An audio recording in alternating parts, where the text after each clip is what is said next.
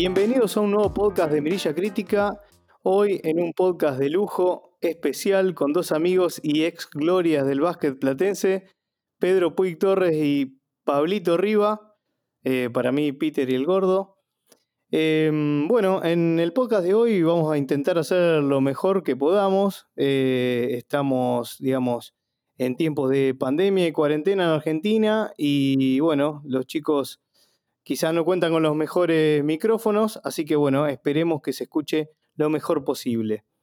Dicho lo cual, eh, eh, bueno, en esta ocasión vamos a estar hablando de The Last Dance, em, El último baile, eh, una miniserie, digamos una docu-serie, podríamos decir, de 10 capítulos, 10 episodios, repleta de material inédito de lo que fueron las temporadas, la temporada, mejor dicho, 97-98, eh, de los Chicago Bulls y en especial quizás eh, de esta leyenda que es eh, Michael Jordan. ¿sí?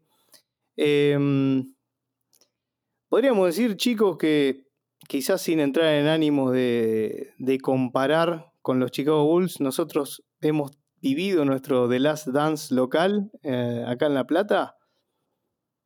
Chicos, pueden arrancar. Ni comparable el último año. Lamentable, ¿no? Nos despedimos de manera patética, pero a nuestra altura. Bueno, em, Gordo, no sé si estás ahí o ya huiste del podcast. Firme, quería dejarlo a Peter por una cuestión de, de cortesía, quería que hable él un poco. la realidad es que estoy un, poco, estoy un poco en desacuerdo con la apreciación que hicieron. Para mí, el último año Sí, no fue bueno, pero fue muy divertido. Ah, eso seguro. Fue muy divertido. Eso seguro. Creo que. Tenía mucho, tenía mucho material para cortar y para hacer y para. Bueno, nos dio de comer y hablar durante muchos años después. sí, creo, que podríamos.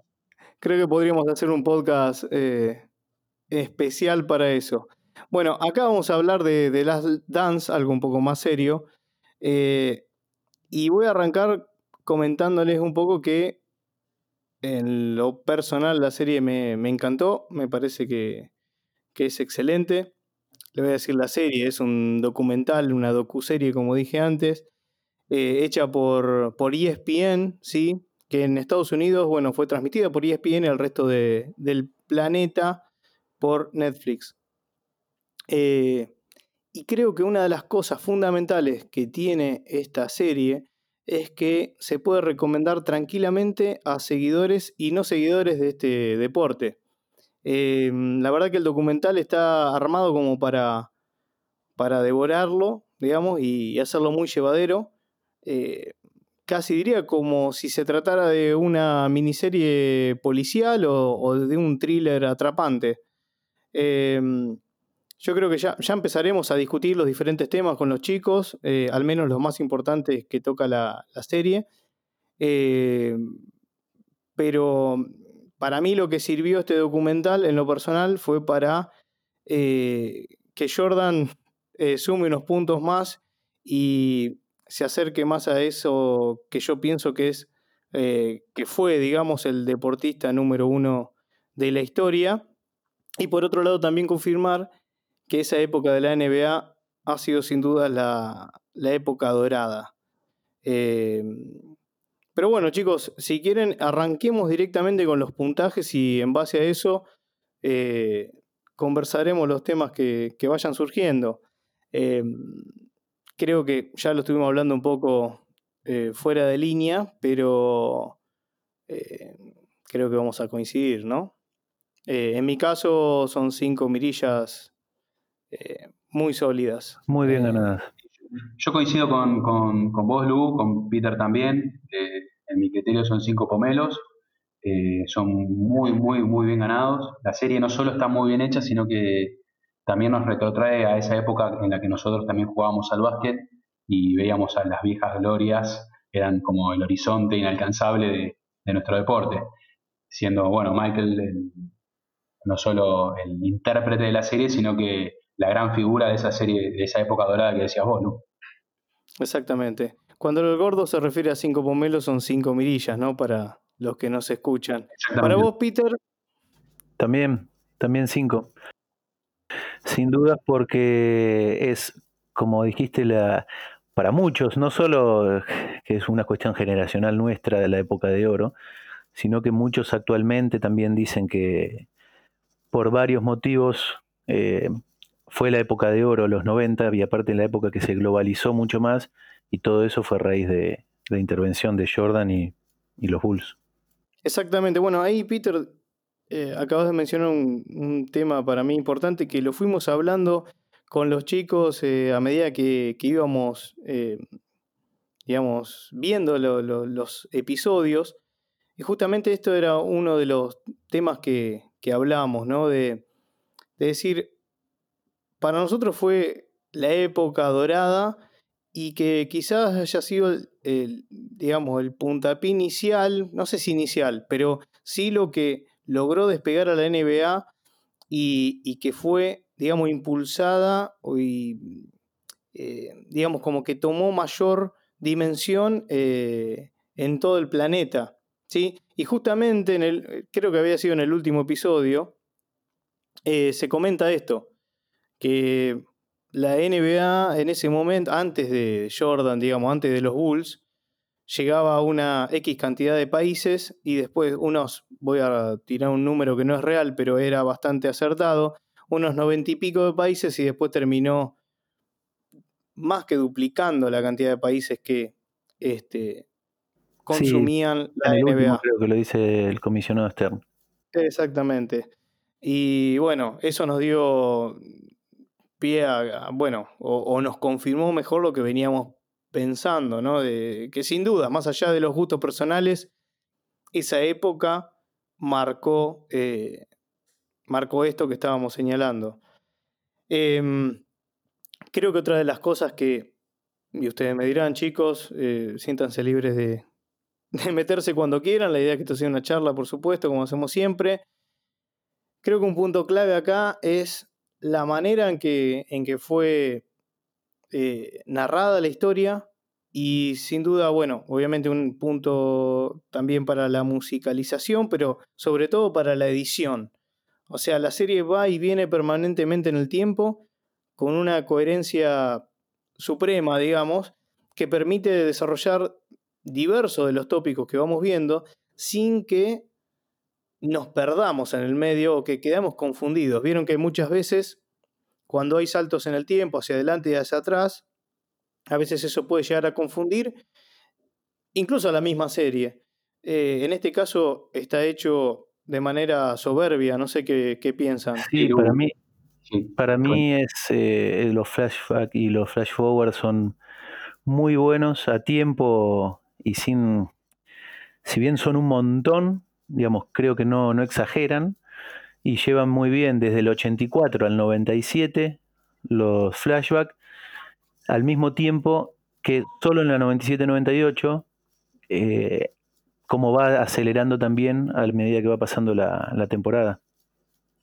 Digamos, pasado y presente. A mí lo personal eh, me parece muy, eh, vamos a decir, interesante la manera en la que se van presentando a los personajes, tanto a Pippen, Rodman, cuando se habla inclusive del capítulo más avanzado de Steve como desde la última temporada, que es de la que trata de las Dance, cómo van volviendo al pasado y te van mostrando un poco también la introducción y cómo ese jugador eh, fue contratado, cómo fue traído al equipo, bajo qué circunstancias.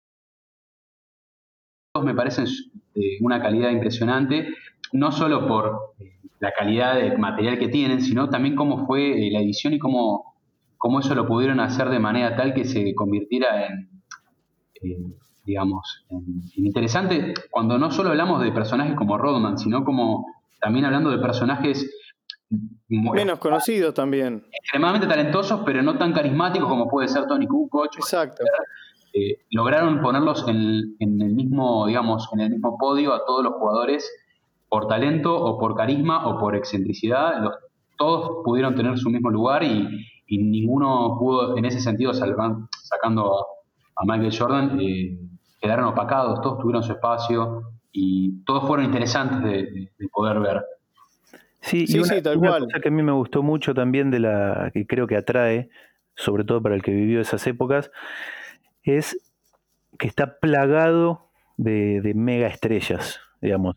En la serie participan todos, los que estaban eh, de amigos de Jordan, los que estaban de enemigos de Jordan, eh, prácticamente, eh, salvo, no sé, casos, Malone no habla directamente a la cámara, digamos, porque aparece por los partidos y eso y las rivalidades, pero no está dando entrevista para la, para la serie Malone. Creo que la otra vez pensaba de los grandes, grandes, Shaquille, Olajuwon y Robinson. Después están todos, hasta sí, sí, sí, sí, curiosamente cuando hablábamos con los chicos eh, offline, digamos, mientras transcurría la, la serie, sí, porque recuerden o recordémosle a la audiencia que la serie nuevamente cuenta de 10 capítulos y fue fueron saliendo, perdón, eh, de a dos por semanas entre lo que fue abril y mayo. ¿sí? Y ninguno de los tres mencionó a Shaquille O'Neal que faltaba, digamos. Sí lo mencionamos, hicimos algún comentario de Shaquille y demás, porque bueno, en lo particular a mí me, me gustaba mucho Shaquille O'Neal, pero como dicen los chicos, hay un sinfín de figuras. O sea, cuando empezábamos a repasar, decíamos, uy, mirá quién estaba acá, mirá quién estaba allá. Son muchísimas figuras.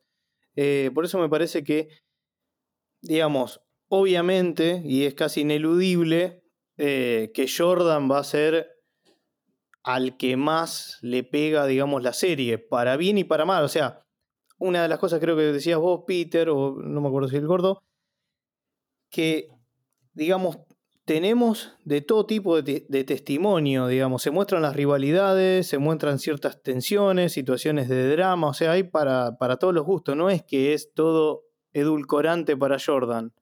Digamos, tenemos cosas que se hablan muy bien, obviamente, y después cosas que incluso ni sabíamos. Lu, inclusive también, también se habla de mucho drama cuando hablan de la muerte del padre de Michael Jordan. Exacto. De eso, de las apuestas de cuando bueno, no quiso participar por un tema de, del contrato con Nike que se decía por el tema del racismo y eso con cuando lo trataron de cercar al senador.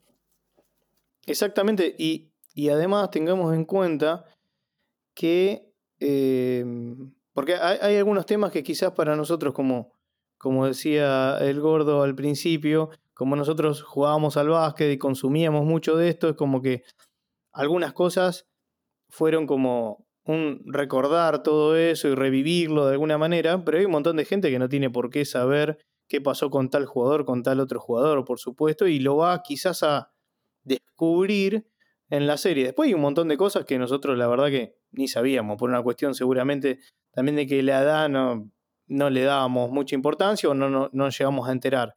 Pero Michael Jordan, digamos, es una persona que no es que súper abierta a brindar entrevistas, ni mucho menos. De hecho, eh, el director aclaró que la mansión que se muestra, digamos, la casa donde nosotros vemos a Michael Jordan durante la serie, no es de él.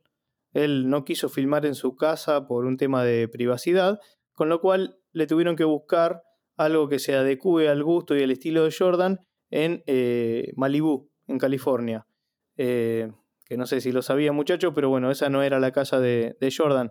Y bueno, y, como decías, eh, Peter, se habla del tema de las apuestas y todo eso, y él opina sobre eso, o sea, no es que lo esquiva. Eso también es una de las cosas que, que me gustó, lo mismo que las rivalidades, o se mostraban testimonios y él opinaba sobre eso, como también al revés, ¿no? Otras estrellas miraban o escuchaban parte del documental o del testimonio de otro jugador y opinaban a raíz de eso, etcétera. te hago un aporte breve a lo que comentás, que es algo bastante, bastante interesante o simpático durante los momentos que él está, como decías vos, en esa casa hablando, fumando su habano y su tequila propio. Eh, cuando, sí, sí. Cuando, a él le, dan todos los, eh, los reportajes de otros jugadores hablando de él, cuando él los va, los va escuchando, digamos, en vivo durante la, su declaración, ver las reacciones que él va teniendo a raíz de esos comentarios. Ah, tal cual. Son excelentes, porque sí, podríamos, ver, podríamos ver esos comentarios o ese reportaje, pero ver, ver lo que, las reacciones que le van generando a él también suman mucho. E, exacto, y se nota que no estaba... Eh, actuado, digamos, ¿no? Como que se nota que lo está viendo ahí. De hecho, hasta se escucha, digamos, se escuchan los silencios o el audio lejano de, no me acuerdo si tenía un celular o una tablet desde donde lo estaba mirando. Y hacía caras. Lo mismo otros, eh, otras personas, con otras, otros jugadores, digo, otros testimonios. Pero sí, eso está muy bueno, la verdad. Fueron tan naturales que hasta alguna terminó siendo meme. ¿Ah, sí? Sí, la de cuando ve la tablet y se sorprende con lo que dice Gary Payton de que eh, para ellos, para él siempre, él siempre va a seguir pensando que los Supersonics de esa época eran mejores. Ah, me acuerdo de cuando dijo eso Payton. Sí, que no sé si coincido en que eran mejores. No. No creo. Al menos como, como equipo. Ahora, lo mismo cosa que. Barclay en el 93, lo mismo Stockton y Malone. Todos piensan que casi todo, ¿no? por ese partido que fallaron, eh, pero después eran mejores. Pero claramente no era así. No, totalmente. Gordo, ¿ibas a aportar algo? No, bueno, como decía Peter de Barclay y Phoenix, también estaba esa rivalidad fuerte con Ewing y los Knicks, que también tenían ese equipo bastante fuerte. En realidad, como fue con Indiana Pacers y, Reggie Miller, vamos a encontrar un montón de equipos que, claro, tal vez ahí, ahí está por ahí un poco la discusión que podemos llegar a tener en cuanto a calidades de equipos, calidades individuales, o equipos que sabían jugar finales. ¿eh? Por ahí podemos encontrar algunas diferencias. Yo creo que en algunos momentos los Chicago se encontraron con equipos tal vez superiores, pero más jóvenes, menos curtidos, con menos guerras, menos batallas encima, que tal vez no pudieron estar a la altura de una final, y como es el caso tal vez de, podemos decir, de, Utah. Sí, aparte creo que le, pesaba el tener que enfrentarse a Chicago Bulls que venía arrasando, digamos, o sea, y que tenía Jordan, nada más y nada menos.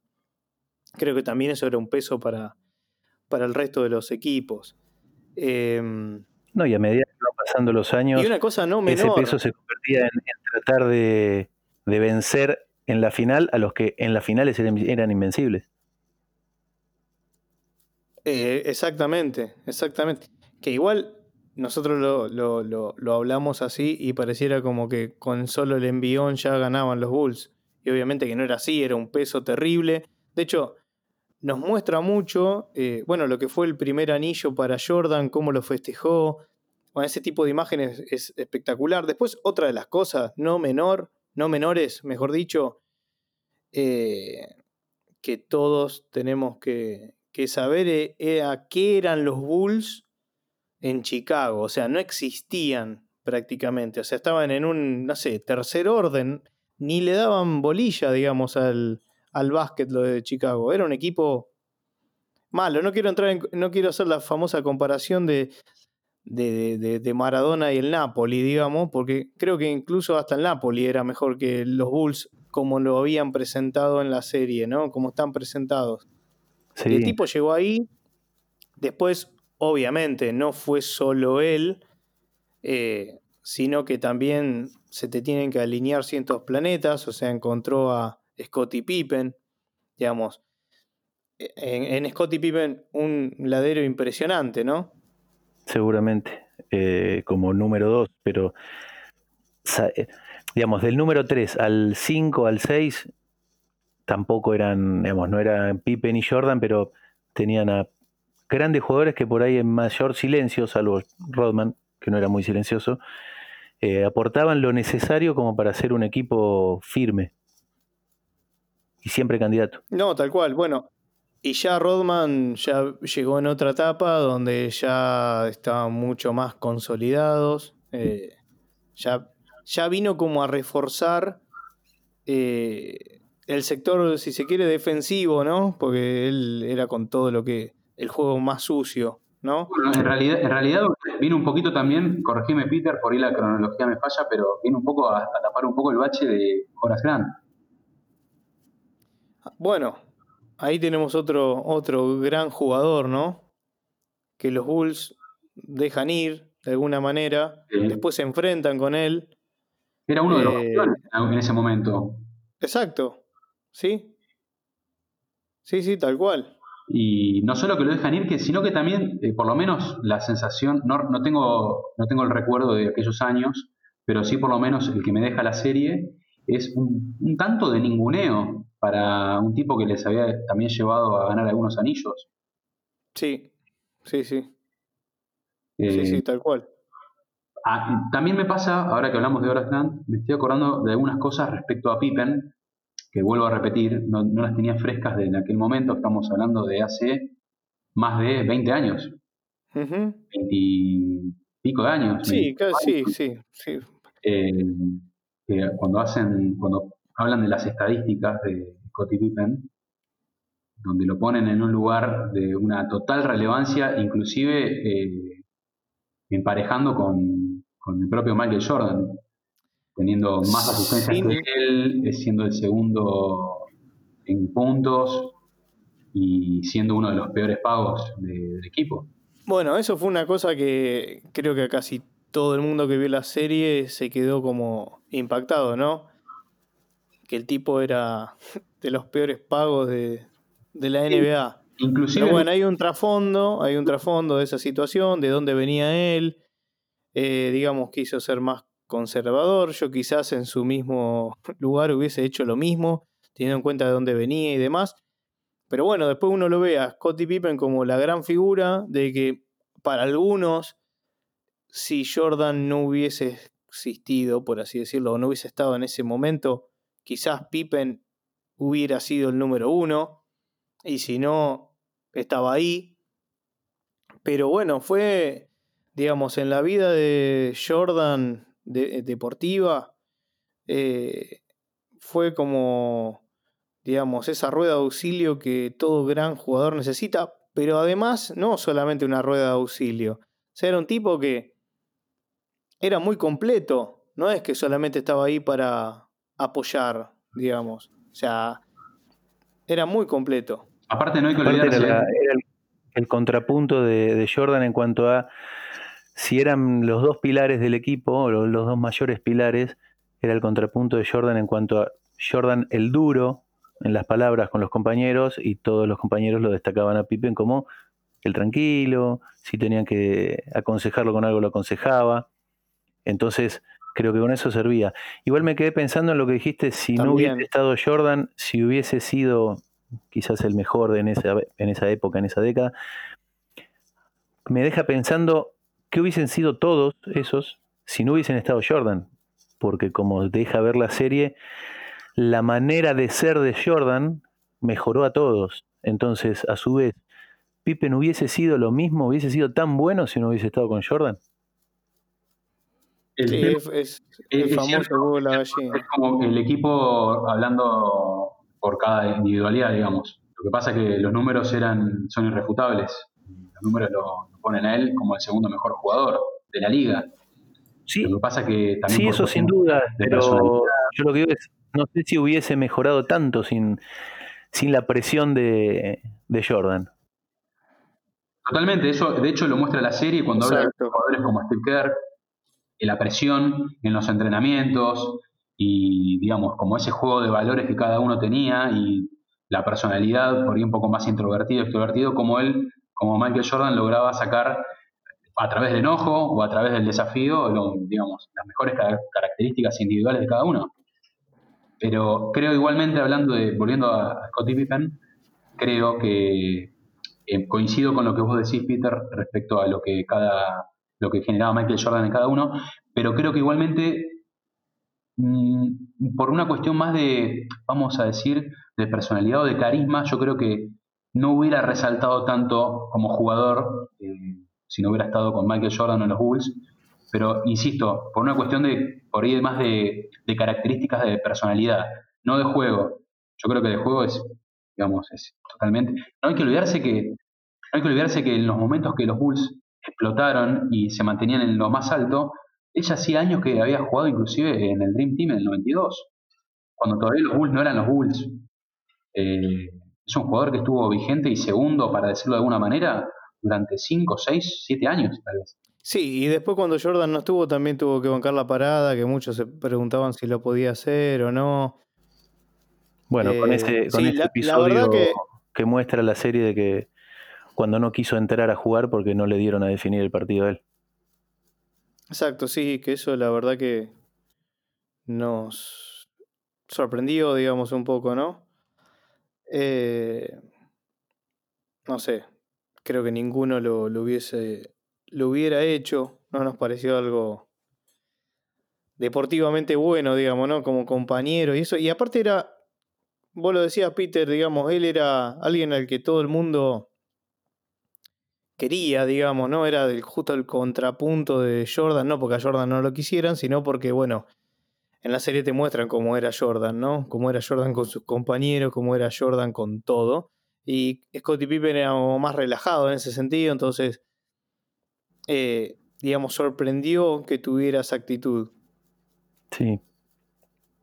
Sí, y lo de, a ver, como eso, que algunos dicen que estaba, quedó enojado post serie eh, con el tema de su imagen, que un periodista de ESPN dijo que su imagen había quedado mal para lo que Pippen mismo pensaba. Yo no coincido porque si bien está ese episodio y está el episodio del tema de no querer operarse a tiempo para volver, para hacer la pretemporada y todo, para mí la serie demuestra que Pippen cometió algunos errores, pero que fue totalmente un campeón en lo que se propuso y hasta sin esa polémica que puede generar el talking trash, como decían en la serie de Jordan, o eh, las polémicas de, Rodman.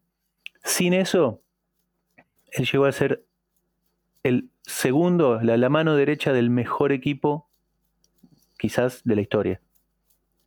Sí, bueno, esa también es otra de las cosas, ¿no? Eh, que sin duda, bueno, obviamente marcaron, marcaron una época, o sea, fueron los mejores en la mejor época de la NBA. Bueno, a mí no me gusta hacer esa, no, no me gusta hacer eso de traspolar un poco y pensar, bueno, y si estuvieran, porque hay algunos que eh, en base a esta serie y mirando algunas figuras que había en la época y demás, decían, eh, no sé, que tal o cual figura del día de hoy no existiría o sería uno más en esa época. Es imposible saberlo. Nunca para mí. ni en el fútbol ni en el básquet, nunca se No, yo, yo les decía que quizá LeBron James podría haber, por, el, por cómo es él y demás, podría haber calzado, calzado en esa época, ¿no? Eh, después el resto, no lo sé sinceramente, pero creo que si tuviera que elegir sí o sí a un tipo hoy día, creo que LeBron James podría haber cuajado tranquilamente en esa época de la NBA, por personalidad, por diversas cuestiones, ¿sí? Em, después, bueno, eh, lo que veníamos un poco, un poco charlando, cada uno de los episodios, a medida que van transcurriendo, además de ir hacia adelante, hacia atrás. Y siempre un poco, digamos, como no recuerdo si hay algún capítulo que no se lo menciona Jordan. Eh, pero bueno, se va centrando quizás en algunos eh, protagonistas. Bueno, en el segundo está más enfocado a, Scottie Pippen. De hecho, perdona, Lu, eh, uno de los debates que he escuchado también es qué opina la gente, si es la serie de Jordan o la serie de los Bulls. Bueno, está, está perfecto, Peter, el aporte, porque era un poco lo que hablábamos que decíamos, ¿no? ¿Cómo, cómo referenciamos a esta, esta serie?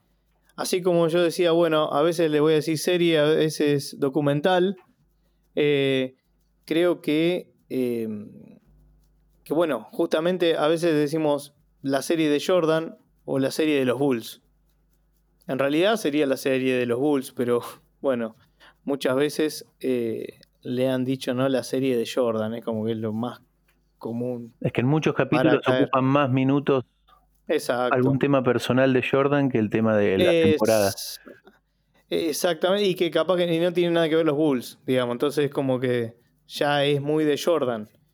Em, pero bueno, me, parece que, como les decía, eh, digamos, con el correr de los, de los episodios, vamos viendo diferentes eh, personajes, digamos, protagonistas. Em, bueno, se explica obviamente por qué se llama la serie The Last Dance, que ya la verdad, te soy honesto, no sabía al principio por qué se llamaba Pensé que de, The Last Dance era por que era la última vez que habían jugado y nada más, pero no, sino que también se llamó así porque así lo llamó el mismísimo DT Phil Jackson, eh, que sería justamente esa temporada 97-98. El coach El último baile de los Bulls, ¿no? Sí, correcto. Sí, sí. Buen nombre. Si hubiera sabido en ese momento que estaría poniéndole el nombre a, una serie que generaría millones. sí, la verdad. Eh, la verdad, yo, yo no sé. Eh, bueno, porque esta serie en principio iba a estar o sea, estaba planificada para ser estrenada a fines de este año. A razón de la, de la pandemia, digamos, ¿no? del coronavirus en el que afecta a todo el mundo. Eh, que Dios quiera pase pronto. Eh, lo adelantaron, lo adelantaron y, bueno, salió, como les decía, entre, digamos, a fines de o mediados de abril y mayo. Eh, y la, vio, la vieron una cantidad impresionante de personas.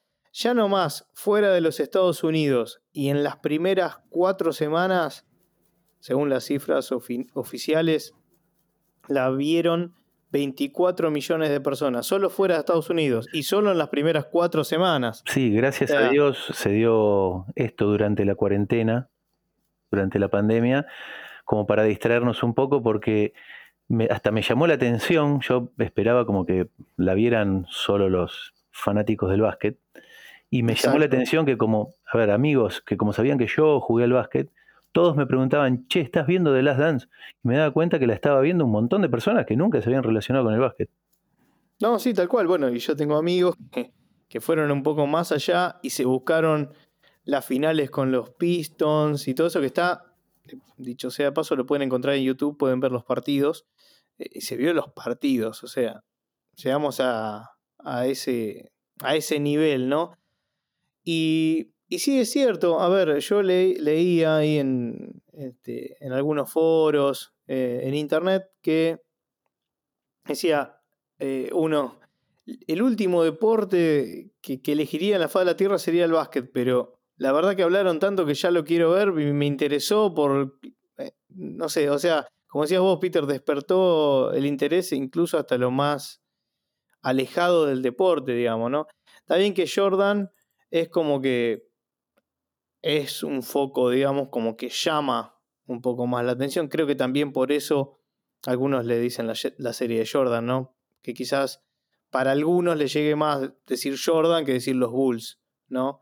Eh, qué sé yo, es como si alguien dijera, no sé, bueno, vamos a hacer una un documental, quizás, no sé, de Ayton Senna o de Fangio o de algo. A mí el automovilismo no me mueve, este, digamos, eh, nada y no me genera nada, pero capaz que lo, ves desde el punto de vista de la, de la persona que, lo van a hacer y, te, llama la atención.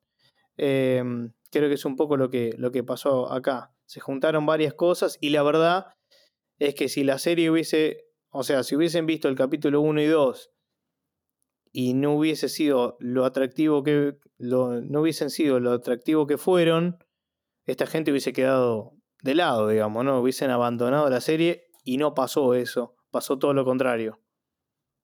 Sí, sí, eh, y, aparte me gusta cómo van yendo a, partir de los primeros capítulos, porque si uno habla de, tenés que elegir cuatro personas que rodean a, esos Bulls, obviamente que vas a meter a Jordan, a Pippen, a Rodman y a, al coach Zen, Phil Jackson. En ese orden, te diría. Y, en, en ese orden son los primeros capítulos. El primero habla de Jordan y de los Bulls, el segundo de Pippen y de los Bulls, el tercero de Rodman y de los Bulls y el cuarto de Phil Jackson y de los Bulls. Exactamente. Bueno, y después también hasta tenemos un párrafo para Steve Kerr, que en ese momento yo me acuerdo, ¿eh? Steve Kerr hoy día multicampeón con Golden State como, de, como DT, ¿no? Yo me acuerdo cuando lo veía a Steve Kerr en ese momento, me parecía, o sea, la verdad, honestamente, lo veía como alguien flojito, digamos, ¿no? O sea, no, no, no lo veía como un tipo... Era la impresión que yo tenía en ese momento. Y hoy, cuando veía, digamos, lo, hoy, digo, en estos momentos, cuando, cuando vimos estos, eh, este, este documental, eh, vimos cosas que, que, bueno, yo la verdad no sabía, más allá de su vida, además de su vida personal, cómo se fue superando, o sea, todas esas cosas aportan un montón y te, te generan como otra, otra visión de lo que, de lo que vos tenés, digamos, eh, sobre, bueno, en este caso los distintos jugadores, ¿no? Sí, y, una cosa que no, sí, multicampeón, incluso que yo la verdad no, digamos, si me lo pongo a pensar lo recordaba, pero viendo la serie no me acordaba que incluso Steve Kerr tiene cinco anillos Exacto. como jugador, porque tiene dos más con los Spurs. Y Exactamente. Tres más de como, como entrenador que tres en cuatro años. Exactamente. Sí, sí, la, la verdad. Y, y, lo que más me sorprendió a mí fue, digamos, la carrera previa a cómo llegó a los Bulls, cómo fu se fueron dando ciertas cosas. Y la verdad que ahí uno se da cuenta, ¿no? Los sacrificados, digamos, que es llegar y que no todos llegan, obviamente.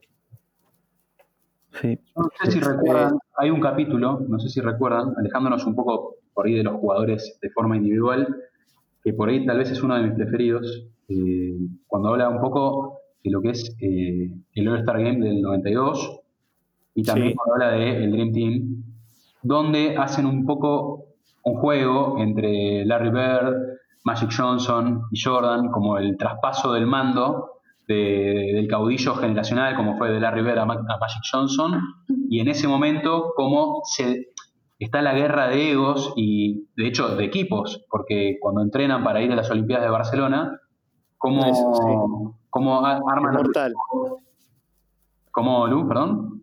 No, no, que eso es mortal, digo, como ese, ese picado, entre comillas, se lo toman y en ver esos monstruos. Según ellos, el mejor partido que habían jugado en su vida, dijeron. Ah, es verdad, sí, es verdad. Claro, de donde ahí ponen a Magic contra Michael en el traspaso de, digamos, de, la banda, de quién va a ser el que va a regir durante los próximos años.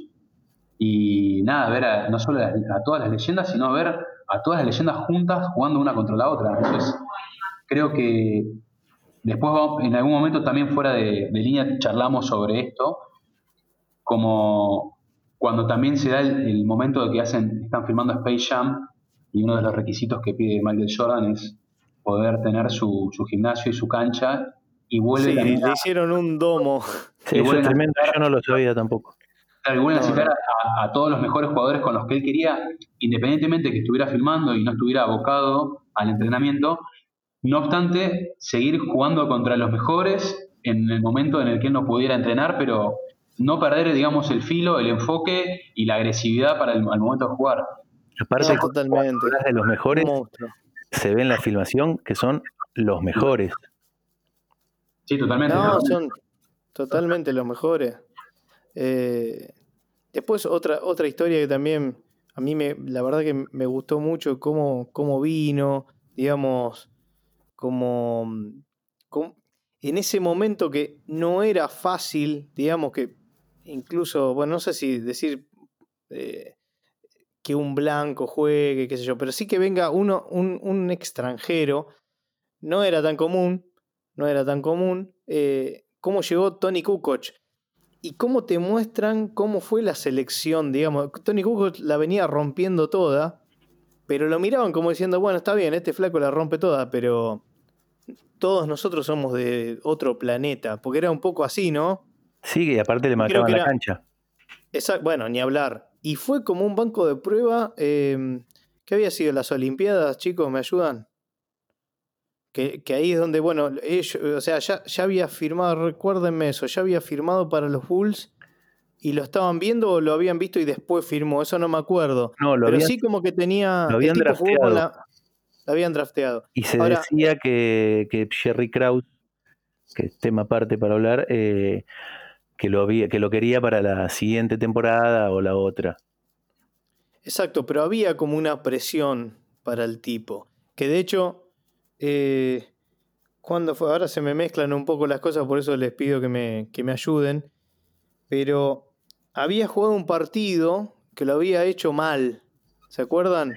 y después volvió a jugar. Estados Unidos fue que debuta contra Croacia, tiene que no el, partido debut y la final contra Croacia. Y que ahí la rompe. Claro, en el segundo, en el último partido la rompe. O sea, estamos hablando de estos tipos que se ponían una presión, siempre estamos hablando desde un contexto deportivo, por supuesto, pero para ellos, digamos, es lo máximo. Estos tipos salían a jugar con esa presión y hacían lo que, digamos, lo que se esperaba de ellos o más. Bueno, ni hablar Jordan, ¿no? Es como pasa un poco, si se quiere, y no, no voy a entrar ni, ni, ni, ni, en detalle ni nada, pero es como lo que pasa con Messi, ¿no? Uno va a ver a Messi, los que van a ver el Barcelona, y dice, bueno, que haga cinco goles, el tipo va, hace cinco goles. Hace cinco goles, hace dos y ya empezás a decir, che, hizo dos. Como que siempre viven con una vara muy alta. Eh, no voy a decir que es como la misma vara que teníamos nosotros cuando jugábamos acá, pero. Parecido. Eh, parecido. Em, muchos hablaban de, de Kukoc como de los mejores jugadores de la historia europeos. Y fíjate que en, en, ese equipo fue un jugador importante por momentos, pero segundo plano. De hecho, sí, ganó el premio al mejor sexto hombre, Tony Kukoc, si no recuerdo mal. Sí, digamos, nosotros cuando éramos chicos, ninguno decíamos quiero ser. O sea, no decíamos, ah, la, tiene Tony Kukoc.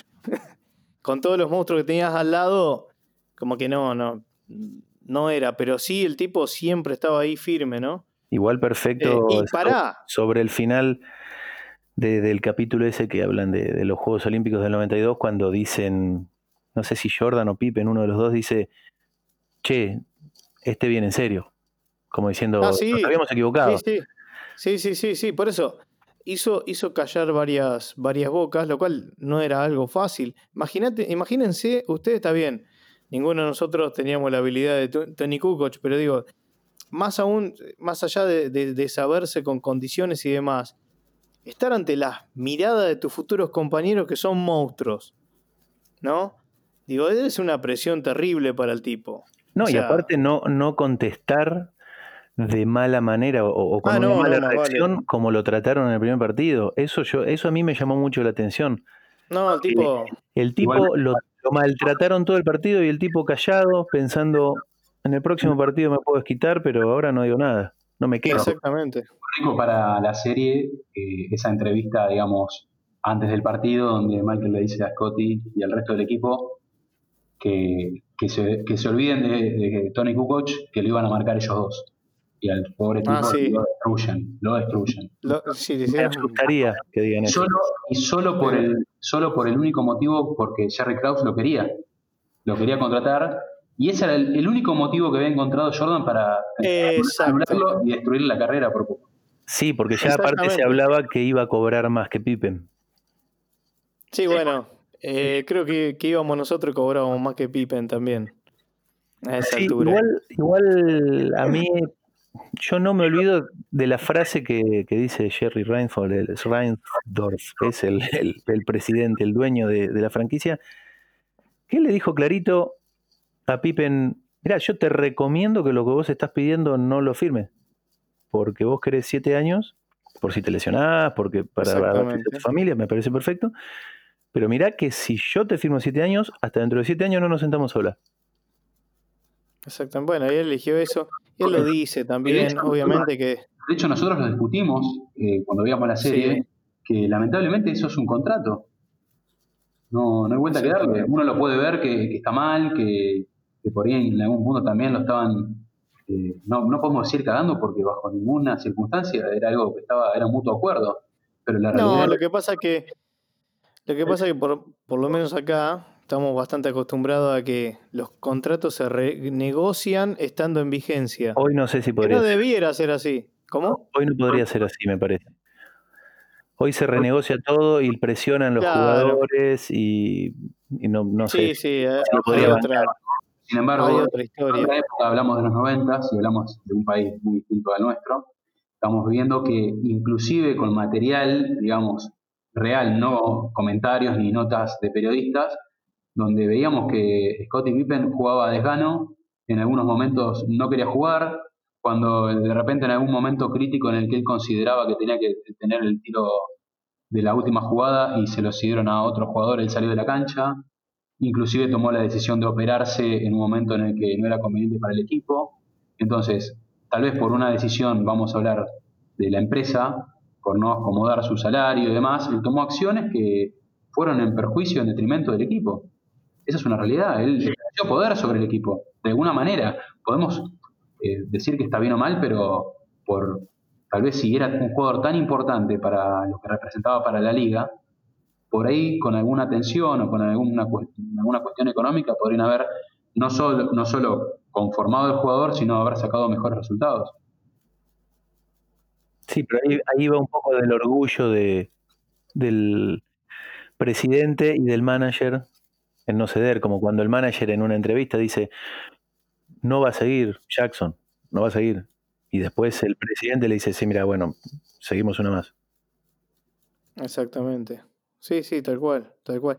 No, y así, como hablamos de estas cosas que para nosotros se nos hace muy este, apasionante, digamos, hablar. Y, y creo de nuevo, y yo creo que hago mucho hincapié en esto, es que creo que hasta, hasta los que no conocen a alguno de los protagonistas les termina siendo fascinante por cómo está tratado y cómo están las, digamos, las relaciones y, cómo te lo muestra la serie, ¿no? O sea, porque vemos, por ejemplo, si quieren algo un poco más, más frívolo, cuando entra y la rompe toda, digamos, Rodman, porque ahí es donde muchos queríamos ver. Bueno, a ver, creo que Rodman prácticamente es un personaje para hacer una serie aparte, ¿no? O sea, en un capítulo más o menos vimos 10 millones de cosas que hizo. Pero voy a, voy a, ser, voy a bueno, digamos. Vamos a ser bueno con Rodman y vamos a, para mí, el punto más alto de Rodman, digamos, lo que más, más, no el punto más alto, sino lo que más me llamó la atención y me quedé con eso fue el tipo. Era un personaje impresionante, ¿no? Recontra polémico, pero que como jugador de equipo era espectacular y que, sí, ya eh, llego al punto. El tipo me llamó mucho la atención cómo estudiaba a los rivales, pero a un nivel de detalle impresionante e insospechado, por lo menos para nosotros tres. ¿Para dónde iba a salir la pelota después de que tirara determinado jugador? Impresionante. Eso, bueno, a los tres, ¿no? Nos llamó muchísimo la atención, digamos, y, eso también da, más allá de que desde la apariencia uno dice, mira vos, y este tipo, con todo lo polémico que es, cómo le gusta eh, salir, eh, las mujeres, el alcohol, la noche, todo decís, y mira vos, tiene el don de ser un crack, porque la verdad fue, debe ser el, si no es el mejor rebotero de la historia o defensor, jugador defensivo de la historia de la NBA, pega en el palo, imagino. Tiene unos números impresionantes y uno dice, capaz que es por acto de, del don nada más, ¿no? El tipo era un estudioso. Claro, no era Jackson le encontró en los 60 que no tenían Exacto. No tenían rival por altura. No, y, el, y, y Phil Jackson le sacó yo un poco así a la comparación, quizá mala, ¿no? Pero ponerle tipo, no sé, ¿cómo es Centurión acá? Porque algunos me decían, bueno, pero entonces está bien que lo dejen salir. Creo que Phil Jackson le encontró el punto medio, eh, o el punto justo para que él rinda. Lo que él, necesitaba. eso, él necesitaba eso. Pero bueno, estamos hablando de un tipo que era un fuera de serie, no estoy hablando de alguien, porque si no, y ahí es donde me parece que, entra la polémica, es decir, ah, bueno, entonces todos estos, estos que tienen este tipo de, actitudes poco profesionales, los tenemos que dejar ser para que después rindan. No, este era un monstruo y hay un punto clave, y quiero que opinen ustedes chicos, es cuando, ¿se acuerdan una de las tantas veces que se ausentó, digamos que llegó, que nadie sabía dónde estaba y demás? Al otro día el tipo, no sé cómo hizo, porque la verdad que no sé cómo hizo, este, nosotros no podríamos ni, ni, ir al vestuario directamente. El tipo la rompió toda. No me acuerdo qué partido, capaz que algunos de ustedes se acuerdan, pero ¿se acuerdan del, del, tema que le estoy diciendo? Sí, sí. Sí. Que se armó todo un lío bárbaro porque el tipo se había ido y demás. Y después la rompió toda. O sea, ¿cómo haces? Eh, cuando se fue a Las Vegas, decís. Creo que sí, creo que fue ese día. Que fue a, luchar con Hulk Hogan. Hizo todo, sí, salió en la tele, o sea, hizo de todo, pero después no sé cómo hizo. Que de hecho, de hecho, el entrenamiento siguiente, creo que fue la mañana siguiente, eh, están todos reunidos ahí en el, centro de la Exacto. Y él, y él, entra casi de pijamas, que medio que un poco lo, lo empiezan a criticar y a joder, pero cuando él llega, todos se separan de nuevo, como que le hicieron un poco un corte. Pero bueno, era un, era, era, un miembro elemental del equipo, podían. Sí, pero después el tipo, después el tipo la rompió toda, o sea, eso es, eso es impresionante. O sea, y creo que son pocos casos, porque otro, por eso le digo, me parece que muchos lo pueden usar como ejemplo, decir, ah, bueno, yo también soy así, después, y no, no es así. Eh, un tema casi central de la serie es algo parecido con Jordan. Después de cada momento negativo de Jordan, o de cada crítica que alguien le hizo se ultrapotenciaba. No, sí, era mortal. Digamos, no le podías decir nada porque lo peor que podía pasar es que Jordan se lo tome personal. Cuando hasta el punto de eso que decían de que inventó la historia, no me acuerdo cómo se llamaba el jugador que le dijo buen partido Mike. Sí, sí. Y, al, y él dijo, bueno, el partido siguiente voy a hacer lo que él hizo en todo el partido, lo voy a hacer en un tiempo. Y lo hizo, dos días después. Exactamente. Y después terminó diciendo, no, era mentira, pero es algo que yo necesitaba, digamos, motivarme con algo así, digamos, con algo malo. Debe ser, debe ser de los pocos en la historia que decía, te voy a hacer 50 puntos y no la vas a tocar y pasaba eso, digamos. Por eso digo que me parece que de hecho, lleva a un nivel. Inclusive con jugadores muy importantes como Reggie Miller, él cuenta siempre esa historia de su primer partido como, como profesional, siendo en su primer año, eh, que juega contra, contra los Bulls. Creo que en el primer tiempo había hecho más puntos él que Jordan y después Jordan lo anuló. Estamos hablando de Reggie Miller, no estamos hablando de un, jugador que nunca pasó sí, Salón de la Fama, estamos hablando de jugadores tal cual. Sí, sí, no, Reggie Miller era un monstruo también. A ver. Horace Grant cuando se fue a Orlando y también, eh, no sé qué compañero de Jorge Grant, eh, si era Nick Anderson, cuál, que dijo, bueno, el 23 no es el mismo que el, el 45 no es el mismo que el 23. Listo, ah, sí. chau. ¿Lo dijiste? Chau. ya está, lo activó otra vez. No, es impresionante, la verdad.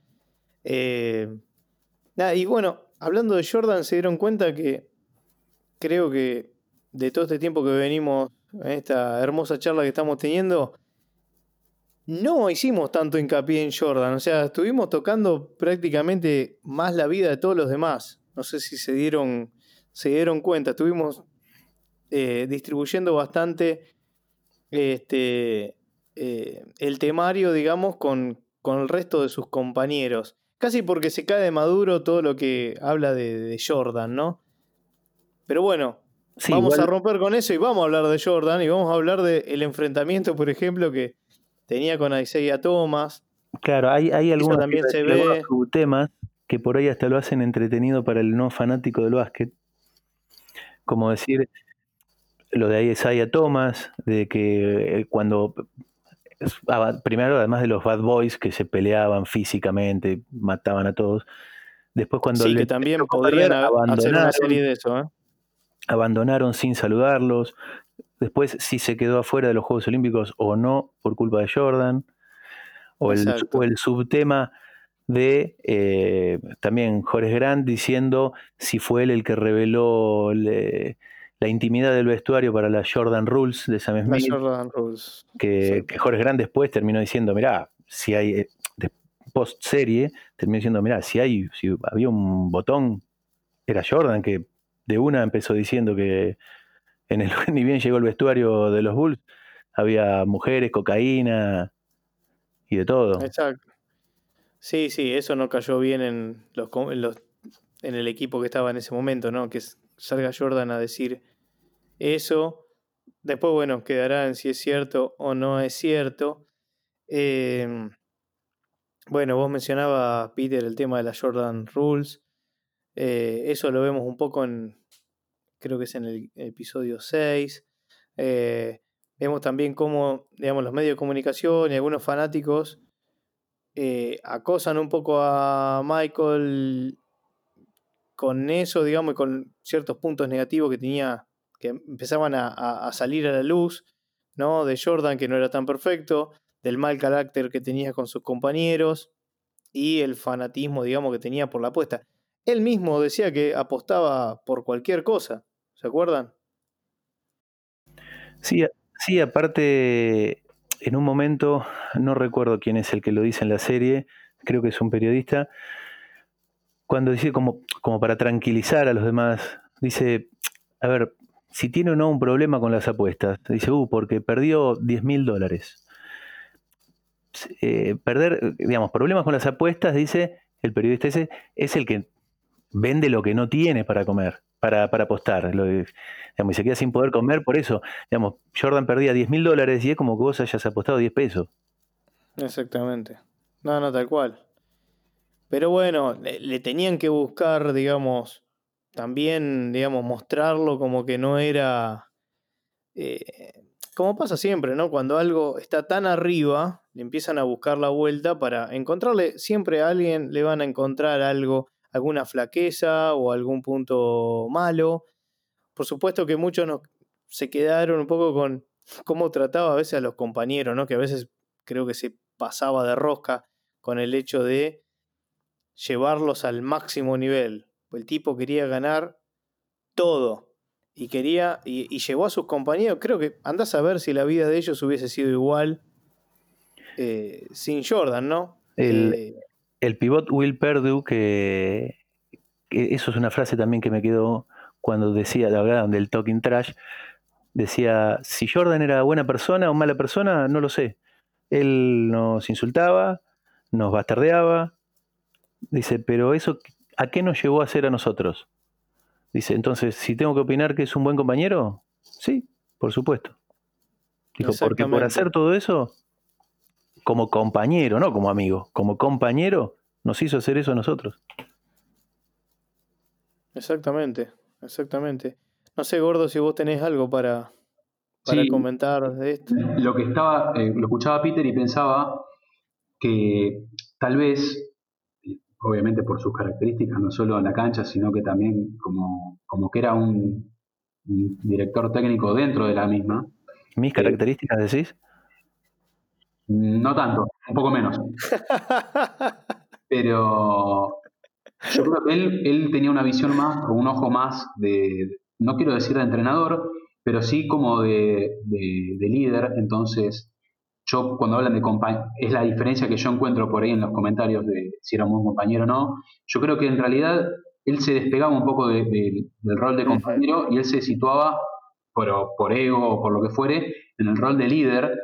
Entonces cuando uno ve lo que es la definición de líder es eso, él trataba de buscar o de sacar o explotar las mejores características o, hacer un poco de, pie en, en, las habilidades que cada jugador podía resaltar un poco más entonces él se situaba en ese lugar que lo alejaba del compañero, aunque lo era. yo creo que la diferencia entre que unos ven y ven que era un mal compañero y otros lo ven como algo bueno. Sí, quizás, quizás lo ven algunos, bueno, lo que, lo que le pueden llegar a criticar o lo que le critican es las formas, quizás, pero bueno. Él, lo que tenía, lo, que tenía es que no necesitaba que nadie le diga qué cosas hacer bien o, mejor, o para mejorar, él ya las tenía claras y podías corregir, podía corregirlas en el mismo partido inclusive, o de un partido a otro. Pero él sí, lo, lo que yo veo es que él sí, sin que nadie se lo pidiera, él tomaba ese rol de líder y buscaba, tratándolos mal, presionándolos a, hasta situaciones en las que eran, digamos, incómodas para el equipo, pero lo que él buscaba era el, no tanto el bien del equipo, sino el triunfo. Él iba atrás de la victoria, no importaba la comodidad o el placer o, no, Casi le cuesta un ojo a Steve eh, bueno, eso, y, segundo que lo decía, o sea, él, y lo veíamos en las imágenes, que otra cosa que quiero súper, súper, súper destacar, que es impresionante el laburo que han hecho, yo decía al principio del podcast, eh, el laburo de edición, creo que es lo más saliente. El laburo de edición fue impresionante con material que, pónganse a pensar que hay material de, bueno, incluso antes, ¿no? Pero de principio de los 90, algo que parecía que, no sé, eh, ¿cómo, ¿cómo, hicieron para tener ese material? No lo sé, eh, porque digamos, no es como hoy que todos tienen un celular y todos tienen manera de filmar intimidades y eso, pero hemos visto infinidad, una de las cosas más atractivas que tiene es sin duda el material, digamos, inédito. Inédito que hay e íntimo, porque dígame si no parecía a veces como parecía una serie, o sea, una serie literalmente digo, ¿no? Como algo armado y actuado, no parecía algo algo que pasó en la realidad. Sí, no, eh, incluso a mí algo que me a ver, que me gustó, que tiene el condimento exacto de Jordan como villano y Jordan como dios de un deporte. Porque, porque si no hubiesen dicho lo de la Jordan Rules, si no hubiesen dicho lo de las apuestas, si no hubiesen dicho lo del tema del racismo, si no, hubiese uh, habido y, cómo trataba, maltrataba a los compañeros y todo, si no lo hubiese, si no hubiese estado eso, quizás hasta generaría desconfianza la serie, porque vos decís, ah, hicieron una serie que la aprobó él, él firmó todo, dice esto sale, esto no, y lo hacen quedar perfecto. Sí. Al flaco no lo hacen quedar perfecto. No, y, y, aparte, no solo por eso, y después un poco sorprendía, pero sorprendía quizás en parte, en otra parte no, las infinidad de declaraciones de diversas personas que estuvieron en el documental y las cuales no estuvieron en el documental, saliendo a hablar que esto era así, que esto no era así. Incluso gente que fue testimonio, digamos, dio testimonio de que pasó, después salió diciendo que bueno, que en realidad no había sido tan así. No sé, después cada uno sacará sus propias conclusiones, pero en esto, Peter, era como mencionamos al principio, me parece que eso fue fundamental, digamos, como que... Le dio credibilidad a la serie. Exacto, la serie no estaba sesgada mostrándote que Jordan era lo mejor del mundo, fin, listo. Porque eso es hasta normal. O sea, uno ve las imágenes y ve cosas que, pues si no puede ser esto de película, pero no es una cosa de película. Fueron muchas, incluso hasta cuando le dio a Steve Kerr para cuando que nadie lo iba a pensar, le dio el tiro final y la clavó. O sea, cuando todos pensamos, bueno, la va a agarrar Jordan y va a hacer la jugada a él, el tipo dijo, bueno, se la doy a él y le dio la responsabilidad, el tipo la metió. Qué buena, qué buena escena cuando Steve Kerr, cuando le, se lo comunica que él va a tener el tiro final, Ah, sí. Era clara. Él sabía que todos los micrófonos están sobre él. Yo no. y yo le decía, sí, voy a estar listo. Sí, sí. Sí, no, no, eh, es muy bueno. Bueno, también esas, esas, esas imágenes que hay a veces de el banco de suplentes, eh, y, bueno, la interacción que hay entre los protagonistas, realmente parece como, como actuado, como si hubiesen eh, preparado todo como en los 90, digamos, dígame si no parecía a veces una película, una serie como ambientada en los 90, porque hay de todo, ¿no? Ahí encima tenemos un montón de detalles de esa época, que eran muy de esa época, o sea, creo que por eso digo, me parece que y ayudaba mucho, de un montón de lados. Ayudó mucho el tema de la visión del que se le ocurrió filmar todo el detrás de ah, escena, los vestuarios, todo de la última temporada. Que por más que no hubiese sido la última temporada, porque muchos suponían que podían llegar a renovar, pero la visión que tuvieron en grabar todo, porque si ahora se dice, bueno, también se habla de que los últimos, las últimas temporadas de Kobe Bryant ya están filmadas también, pero ya se había, pues ya se había hecho, ya lo habían hecho, ya lo habían hecho los Chicago Bulls. Sí, para aportar a lo que vos decís, en una época en la que no existían los teléfonos celulares, por eso era algo mucho más rústico y que no era tan sencillo estar filmando determinadas situaciones y determinados momentos. Sí, por eso, gordo. A ver, hay, hay escenas hasta dentro del hotel, en la habitación adentro del hotel. Exacto, pero súper íntimas. Había cosas súper íntimas, digamos, que realmente parecían recreadas. Eso es lo que a mí me llamaba la atención. Parecía hecho una recreación de, la, de lo que sucedió, digamos. Y no, eran, era, eran hechos reales. A ver, nos quedamos, por ejemplo, con esa, esa imagen de, de Jordan este, llorando, desconsolado como un nene, cuando, después de haber perdido al padre y haber obtenido el anillo, ¿se acuerdan? Sí, el primer anillo. Esa imagen es impresionante. Esa, esa, imagen es impresionante porque, se, digamos, el silencio, se escucha a Jordan. Y bueno, hay un montón de cosas que realmente, de nuevo, no solo de Jordan, sino de otros protagonistas, que la verdad que, que bueno, por lo menos a mí me llegaron y que como que, bueno, empatizás con la, con la persona, ¿no? Eh, después, bueno, hablamos de, de que, bueno, eh, quizás no estuvieron absolutamente todos, todos, todos, todos, eran un montón de jugadores, era obvio que había gente que iba a quedar afuera y que iban a preguntarse por qué tal no estuvo, por qué cuál sí Pero fueron muy pocos, eso es lo que llama la atención. Fueron muy pocos los que vos te preguntás por qué no estuvieron. Exactamente. Sí, sí, sí, fueron muy pocos. Eh, y uno, bueno, uno de los testimonios fue eh, el expresidente Barack Obama, por ejemplo, que bueno, yo decía, bueno, qué raro que aparezca Obama, no, no, no por él, sino porque, digo, que sé hay millones de testimonios, y era realmente que el tipo es fanático, digamos, era fanático de, de Jordan. Eh, Así que bueno, no hablamos de, bueno, de Jerry Krause y cómo lo demonizaron. Un detalle que Barack Obama aparece en, no sé, en uno de los primeros capítulos y después vuelve a aparecer en el final.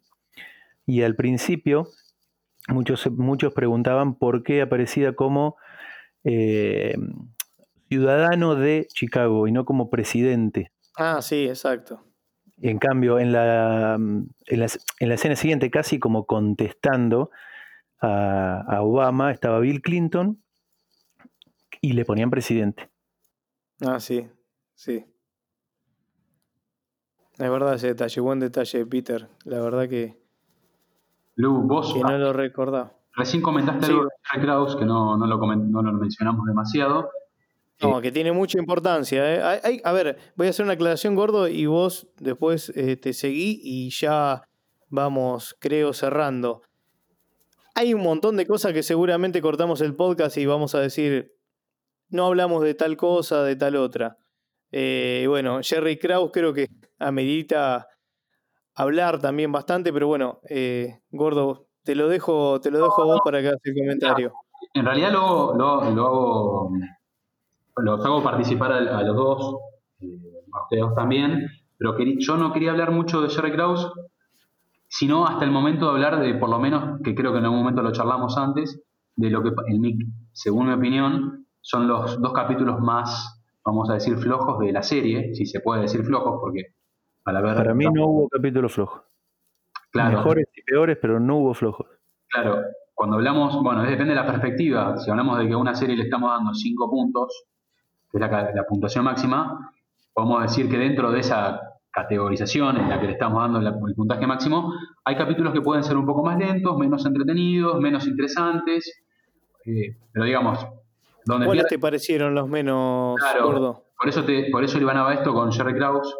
Yo creo que los dos últimos capítulos, puntualmente el noveno, que habla un poco de lo que fue la vida y demás de Steve Kerr, donde yo siento que ahí se ralentizó un poco la dinámica que venía trayendo la serie y que uno cuando terminaba, como se emitían de, a dos capítulos eh, por fin de semana, eh, uno esperaba con mucha expectativa los dos últimos capítulos. Yo sentí que en ese noveno capítulo de, de Steve donde se hace mucho foco en la vida de él y demás, yo creo que ahí se hizo, digamos, llegando con tanta expectativa, con tanto con tanta diversión. Sí, quizás te esperabas otra cosa. Quizás me parece que ahí lo que hubo fue la, lo típico, ¿no? ¿Qué es lo que vos esperás y lo que, lo que te da? Coincido con Peter en el sentido de que no hubo capítulos flojos, pero digamos, lo digo de una manera como para que se entienda y ser un poco sí, más. Sí, sí, yo, te entiendo, digamos, es. Eh, sí, caprichosamente decir al el que menos te gustó ponerle, o el que menos te llegó, quizás. Claro, pero como una crítica inclusive constructiva, porque, digamos, ni hablar de que hicieron una serie espectacular desde todo punto de vista,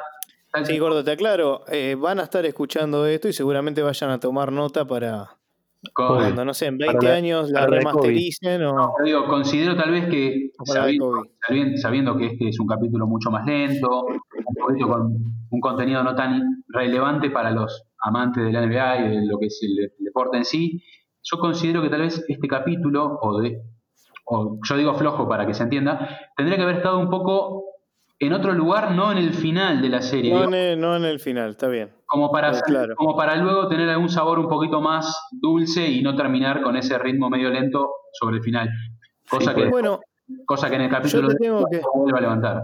Lo que hay, hay un detalle, hay un detalle, perdona Lu, que como se fueron, como se fueron dando entre flashback y flash forward, las finales, que en los capítulos eh, creo que eran 4, 5 y 6 o 5, 6 y 7 por ahí, las primeras finales y en los últimos tres, las últimas tres finales, lo que pasa, para mí que lo toman en ese noveno capítulo a Steve Kerr porque fue el desencadenante eh, que, digamos, deja el pie en la historia para el tiro ganador de Steve Kerr en la última final, que se presentaba en la última final, la primera con Utah, en el capítulo 9.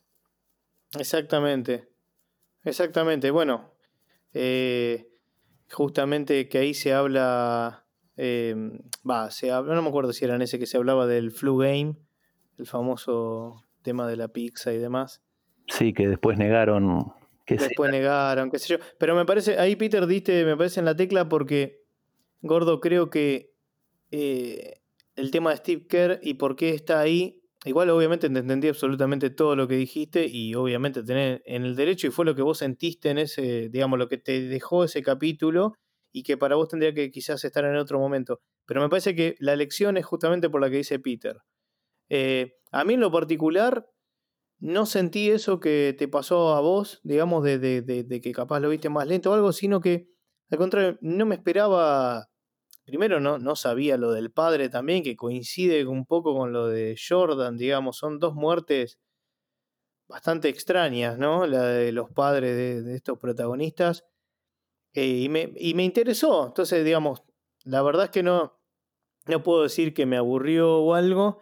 No, no, no, para nada, para nada, de aburrido. Igual entendí, no, por supuesto que igual entendí lo que te pasó y acá la idea es que compartamos las sensaciones, justamente seguramente hay gente, digamos, detrás de, de, este podcast, digamos, que va, que va a estar diciendo, sí, la verdad que a mí me pasó lo mismo que al gordo. Inclusive, Lu, eh, inclusive Lu, como también parte de relleno de ese capítulo, ahora que estoy haciendo memoria, también se centran mucho en lo que fue el jefe de seguridad de, los Bulls y puntualmente ah, ¿verdad? Michael Jordan. Sí, es cierto. que, digamos que para la gente del club, para decirlo de alguna manera más regional, hubiera sido un dato o un contenido impresionante, pero tal vez para aficionados que estamos del otro lado del planeta, ya no nos resulta tan, tan relevante teniendo en cuenta que vimos ocho capítulos impresionantes. Entonces, yo sentí como por ahí esa falta de dinamismo en ese sentido, o de personajes no tan relevantes. No queriendo decir que Steve Kerr no es relevante, pero sí para, tal vez, no recuerdo bien, Peter, por ahí corregime vos, pero tal vez se centró en la mitad del capítulo en Steve Kerr. Claro. Sí, no sé si era en ese, en ese era el de la seguridad o en el último. No, no, en el 9, en el 9. Sí, sí, igual, a ver, te entiendo, podría haber sido en otro capítulo. Yo creo que valoraron más por ahí eh, la, continuidad eh, en cuanto a presentarlo en previo a su tiro final. Sí, yo lo que sentí puntualmente es que por ahí fue, en, lo voy a exagerar un poco, pero como que fue un capítulo un poco de relleno. Agarraron un poco de el jefe de seguridad, un poco de Steve Kerr, lo ampliaron un poco porque tal vez podrían haber informado o haber dado la info de Steve Kerr, pero no tan prolongada. Yo lo tomo de otro lado. Vos sabés que creo que creo que si fuese otra serie yo te diría quizás que sí, puede ser algo de relleno esto, pero esto está tan metido en los detalles y tan bien seleccionado todo. Coincido, coincido en eso, sí. De hecho, perdón. Bueno, de nuevo, como dijiste vos, gordo, por algo le ponemos cinco mirillas los tres, unánimemente, digamos, y sin atenuantes. volviendo a lo que yo decía antes con respecto a esto del capítulo flojo, estamos tratando de buscarle algo malo. Estamos sí, más vale, obvio. Obvio. En, mi opinión, eh, lo que sí noté por ahí, y quizás eso lo alento, no sé, de los últimos dos capítulos, es que fueron un poco más enfocados, es por ahí exclusivamente, no era exclusivo porque como vos decís tenía otros detalles, otros subtemas, pero en lo deportivo. Digamos, hicieron mucho hincapié, en el, en el último capítulo fue todo contra Utah prácticamente todo. Hacían mención, bueno, del tema de la lesión de Pippen, pero era dentro del partido.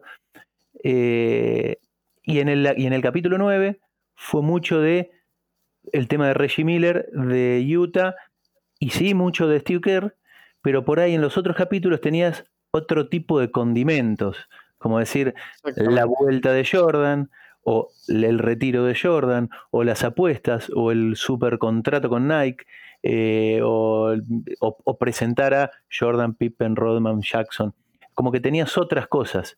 Eh, me parece que los últimos dos, y quizás eso lo haya hecho un poquito más lento, eran más deportivos, sin tanto condimento amarillista, que si bien lo tuvo con, el tema de, Steve Kerr, pero era por ahí de una, de una importancia menor a lo que tuvieron los otros. En los otros siempre había algo que nos sorprendía. Sí, no, tal cual. Sí, sí, sí, también este adhiero, eh, firmo, digamos, al pie, Peter, lo que decís. Que, perdón, un tema que no quería dejar pasar, el tema del contrato con Nike. Cómo revolucionó todo, no solo ah, sí. sino que también la frase, en qué año fue? la frase que no se me va cuando dice pensaban ganar no sé, eh, eh, dentro de los primeros tres años y ganaron 120 millones el primer año. Ah, sí, sí. Aparte, ¿en qué, ¿vos te acordás en qué año fue? Antes de... Cuando iba, después de que salió de Carolina del Norte. Yo creo que fue, debe haber sido... Por eso. Estimo que en el 84. ¿91? Ah, ah 84. La, Sí, él ya empezó. Ya era. Sí, no me acuerdo, la verdad. No. ¿Vos te acordás, gordo, cuándo fue? Bueno, igual, no importa. El tema es que fue ni bien arrancó, o sea, él era recontra pendejo. Sí, yo ahí tuve un, un bache ahí de, de, año, dije cualquier cosa. Te debo el dato. Eh, ¿No tenés el dato? No. No, no, yo tampoco, pero para mí, dije 91 y me desenfoqué totalmente porque estaba pensando en otra cosa, pero eh, sí, debió ser el ochenta y pico porque yo me acuerdo que cuando él firma, o sea, la imagen es él de recontra pendejo, yo pensé que había sido, digamos, con un poco más de, de, de, bagaje en su carrera y no. O sea, ya el tipo era un fenómeno total. Ah, es más, perdona, este, no sé bueno, si manager de, de, perdona, de, Nike y tiene que haber sido ahí porque esa, ese, adelante las negociaciones por parte de Nike, decía que los criticaban, el mercado lo criticaba por decir, ¿le van a ofrecer 50 millones a alguien que todavía no hizo nada? Exacto, sí. Sí, no sabían nada los tipos. Para, hay un dato no menor que me van a decir. de ser arriesgado. Dos cosas y, y nos vamos digamos, nos vamos acercando al final. La primera vez que en el draft, digamos, ¿a quién habían elegido antes que a Jordan? Olajuwon en el número uno. Y a Owen creo que era en el dos, pero que después no, no fue. O sea, nadie lo eligió primero. Pero Jordan, sí. Tercero fue. O sea, eso fue recontra llamativo hoy, ¿no? Con el diario del lunes. Lo que pasa es que Olajuwon llegaba con un nombre, ¿eh? Sí, sí, hoy, no recuerdo, el segundo que lo nombró Peter, pero ni siquiera después de escucharlo lo, pude registrar. Pero el Ashwin ya llegaba con un renombre. Sí, es cierto eso. Eh, y después la otra cosa que también se menciona. Perdón, eh, gran draft ese del 84 con Barclay, eh, Stockton, también. Claro. Sí, no, no. Pero bueno, obviamente con eh, hoy a la distancia parece increíble que lo hayan elegido en ese, digamos, que no haya sido el primero siempre, ¿no? Eh, Lu, ¿te puedo hacer una pregunta? Vos que sos acá el que conduce el programa. ¿Qué? Eh, ¿cómo, cómo, cuál es el nivel de, spoiler que podemos manejar? Porque quisiera hablar de un poquito del último capítulo. No, lo podés hablar tranquilamente. Yo solamente quería hacer una mención. Y si querés, te dejo, cerramos con, con vos, gordo. Eh, el paso de Michael Jordan por el béisbol, recuerden que era, digamos, prácticamente lo hizo por el padre, digamos, porque era el primer deporte, digamos, que practicaba y que el padre quería que él sea beisbolista. ¿Cómo? Como una cuenta pendiente. Era como una cuenta pendiente y el tipo dijo, ah, una cosa increíble, ¿no? El tipo eh, estaba, digamos, todavía para... Es como si, vuelvo a, meter a Messi en todo esto, ¿no? Como si Messi a los 30 dice, me voy a jugar al golf y no sé si vuelvo. O sea, parecía, sería una locura total, ¿no? Bueno, este hizo eso. Y yo la verdad que recordaba como que había sido un fracaso absoluto. Y, se, y muestran cosas que hizo, digamos, Jordan para que, digamos, si no era Jordan, hubiera, yo no, la verdad que de béisbol sí que no tengo nada y puedo decir cualquier cosa, pero presten la atención en la... Los que, lo, los que lo vieron ya lo hicieron y si no, el que lo vaya a ver, presten atención a las cosas que hace Jordan, digamos, para lograr incluso, no sé si ser el mejor, pero ahí el tema era llegar a jugar en un equipo profesional de béisbol, que no era cosa fácil tampoco. Y algunos lo logró. Que, que, hubiese llegado. ¿Cómo? Que algunos opinaron que hubiese llegado incluso. No, tal cual, ni hablar. Bueno, eso a mí la verdad hay uno que, incluso, me sorprendió bastante porque... incluso, incluso, dice, nadie habla de la estadística de... No sé, porque ni, siquiera sé en ah, qué sí, tira unos números. Sí, sí, sí, Nadie habla de esto, como diciendo los números que él terminó con. Más allá que Sports Illustrated lo al principio. Sí, obviamente, sí, obviamente. Eh, por, su, por su imagen, ¿no? Eso es lógico. Pero la verdad es que, digamos, como que es típico, digamos, estos tipos iluminados que son uno en. No en un millón, que uno dice uno en un millón, estos son uno en un millón de años. Eh, es, digamos, es superarse todo el tiempo, todo el tiempo estar así. Tener que, mentalmente, digamos, hay un montón de cosas que, que podemos incluso sacar. Cada uno puede llegar a, sacar para, para sí mismo, digamos, como, como ejemplo, ¿no? De, de, algunas cosas, otras para cosas malas, obviamente. Pero me parece recontra interesante. La verdad que, de nuevo, la serie es, espectacular. Y antes de despedirnos, vamos a dejar al gordo que quería agregar un spoiler. En realidad, bueno, no, es no sé si es un spoiler, pero. Ya estuvimos spoileando bastante, estuvimos comentando, así que gordo, tranqui. Peter, vos que, vos sos el mejor eh, termómetro del spoiler. Si hablo de, de por qué no, por qué no hubo una, una última temporada o una nueva temporada o un intento de, séptimo anillo. ¿Estoy spoileando o no? ¿Hace falta que lo diga o lo dejamos acá? Sí, pero creo que el que escuche el podcast seguramente haya visto la serie. Perfecto. Bueno, no, no, en realidad. para cerrar, quería cerrar con dos preguntas para ustedes. Y una era esa. Exactamente lo que vas a decir vos, Gordo. Bueno, así la otra pregunta y después cerramos con la que coincidimos. Exactamente. La pregunta, la, la otra pregunta más banal es: ¿Fue falta la última de Jordan? ¿La última jugada de la historia de Jordan? Sí, pero no se cobra. Para mí no fue falta. Es una falta que se. como bien dijo Jordan. ¿Sabes qué falta?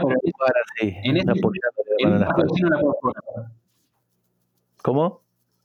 Para mí falta. técnicamente, por manual es falta, pero no se cobra. ¿Para vos, Lu? No, no, eh, coincido con el gordo, me parece la verdad. Bueno, y la otra es, ¿quién disolvió la dinastía? Ah, bueno, acá pasa algo parecido, porque eh, en los papeles, eh, Jerry Krause, pero cuando hablamos de fuera de los papeles, Phil Jackson. Para mí no, para mí Jerry Krause. Absolutamente. Sí, porque si bien el presidente se lo vuelve a ofrecer a Jackson, Jackson ya sabe que tiene la cancha marcada la llama. A ver, él encendió la, la llama, ¿no? Digamos. Él hizo todo para que sucediera. después todo lo demás Claro, pero es como que le daban la opción de volver a un lugar en el que ya sabe que no lo querían y ya se habían y por eso, por eso. Digamos, ya me, me, preparaste todo un año para que me fuera. Me metiste la cabeza todo un año a todo el plantel que nos íbamos a ir. Sí, aparte, aparte pensemos que gente que tiene su, digamos, su ego incluso, digamos, bien ganado, ¿no? Eh, y que hay que ver, hay que estar ahí en esa situación, digamos, yo la verdad que no podría todos opinar, pero... Todos sabemos que hay arreglos y acuerdos que van por izquierda, por decirlo de alguna manera, en donde se saltean líneas de poder, a otros no, pero en este caso estábamos hablando ni más ni menos de hacer seguir jugando una temporada más al mejor equipo de la historia de la NBA. Pero ya para mí estaba la cancha embarrada. Seguro, sí, pero, pero quizá, quizás ellos también sabían que, no sé, digo yo, ¿eh? Eh, alguna razón tiene que haber, como que no, no, no iba a funcionar eso. Bueno, después mostraron ¿no? que el tema de la este, reconstitución o reinvención, creo que era usando, digamos, como, como de, de puntapié o de lanza, digamos, a Tony Kukoc, ¿no? Sí, sí, en parte. Bueno, los Chicago nunca volvieron a ser hasta el día de hoy siguen en reconstrucción. No, lo que fueron, no fueron nunca más, no figuraron nunca más. La vieja mula. Eh, exactamente, ya no lo que era. Eh, totalmente, o sea, y eso también te da, te da un panorama. Si bien la NBA es muta, digamos, ¿no? Porque Golden State, cuando nosotros mirábamos básquet, digamos, o en ese momento que lo teníamos muy a flor de piel, no existía. Era Chris Mullin y alguien más. Exactamente, exactamente, es el único que identificábamos, pero... Ninguno más te puedo decir. Y, y, así, ¿cuántos equipos hubo? Digamos, eso es lo que tiene también de interesante la NBA, que no pasa en otros deportes, en donde la historia juega, juega mucho, digamos, es como, no sé, Boston después no volvió a hacer lo que, lo que fue. vamos a suponer, quizás los Lakers tuvieron más algunas otras... Eh, Creo que los únicos. Ponele, ponele, pero también. Los Warriors habían tenido cuando estaban en, en Filadelfia Warriors, ganaron un par de títulos, pero 30 años antes. Exacto, no, no, por eso. Es como que la NBA tiene eso también de, bueno, como que te van apareciendo, se manejan. Es, es, otra cosa totalmente distinta, ¿no? Bueno, por eso. Mejor ejemplo. Eh, eh, totalmente, digamos. Eh, es, sucede un poco eso. Así que bueno, esto nos da pie un poco para, para ver, digamos, a la distancia lo que fueron estos tipos. ¿no? Igual a todo esto, si bien di mi opinión, que para mí Jerry Krause fue el culpable de, la ruptura, de los mejores managers que puede haber existido. Y seguro, bueno, él, decía, ¿no? Que como que se, él lo forjó. Para mí, un poco para picar la, Jordan. La, la, típica para, para, para picar un poco, decía que como que era producto de, de ellos, ¿no? De los dirigentes y demás siempre va a estar esa pica y, un poco para, como, digamos, no sé si, no, lo hacían en joda, digamos, no era un juego, pero es como que siempre estaba eso y bueno, como siempre, los egos y, bueno, yo pienso que como que todo tiene que funcionar, ¿no? Si, si hubiese sido un desastre Jerry Krause, como algunos lo querían hacer ver, no hubiese llegado a ser el equipo lo que, lo que fue, digamos. No lo hubiese tenido Kukoc, no hubiese ido Rodman, que no lo quería nadie. No hubiese tenido un montón de cosas, exactamente. Si se preguntaban qué va a hacer Rodman acá en este equipo, decían. Que Rodman como que no, como que no pegaba. Sacado de encima a los Pistons. Rodman eh, desde los Spurs, que lo querían echar también. Exactamente. Sí, sí, tal cual. Eh, y después, Gordo, habías dejado, porque bueno, pasamos a las preguntas de Peter, pero habías dejado algo pendiente con el spoiler. No, era lo de Jerry Krause. Claro, en realidad el spoiler era de por qué, hablando de Last Dance, por qué era la última. Porque fue realmente el último baile. Exacto, si había No, pensé que había quedado, pensé que había quedado otro tema ahí pendiente. spoilers por hoy, me parece que ya tuvimos bastantes. Ya, ya tuvimos bastante, creo que, bueno, sobreanalizamos, digamos, no, no sé si sobreanalizamos. Tuvimos una, una, de fanáticos que por ahí se extiende más allá de lo que es una, una review. Bueno, les agradezco Peter y, y Pablito por, por, bueno, por compartir este, este podcast. Eh, y bueno, vamos cerrando esto que fue de Last Dance. Gracias a ustedes, chicos, por dejarme participar de esto. Un placer estar junto a las glorias del básquet platense. Así que bueno, bueno, gracias a todos por escucharnos. Eh, recuerden que nos pueden seguir en Instagram y en Spotify. Eh, y también en otras plataformas digitales de podcasting como Google Cast, perdón, Google Podcast, Apple Podcast y Pocket Cast. Bueno, nos escuchamos en el, en el próximo podcast. Hasta luego.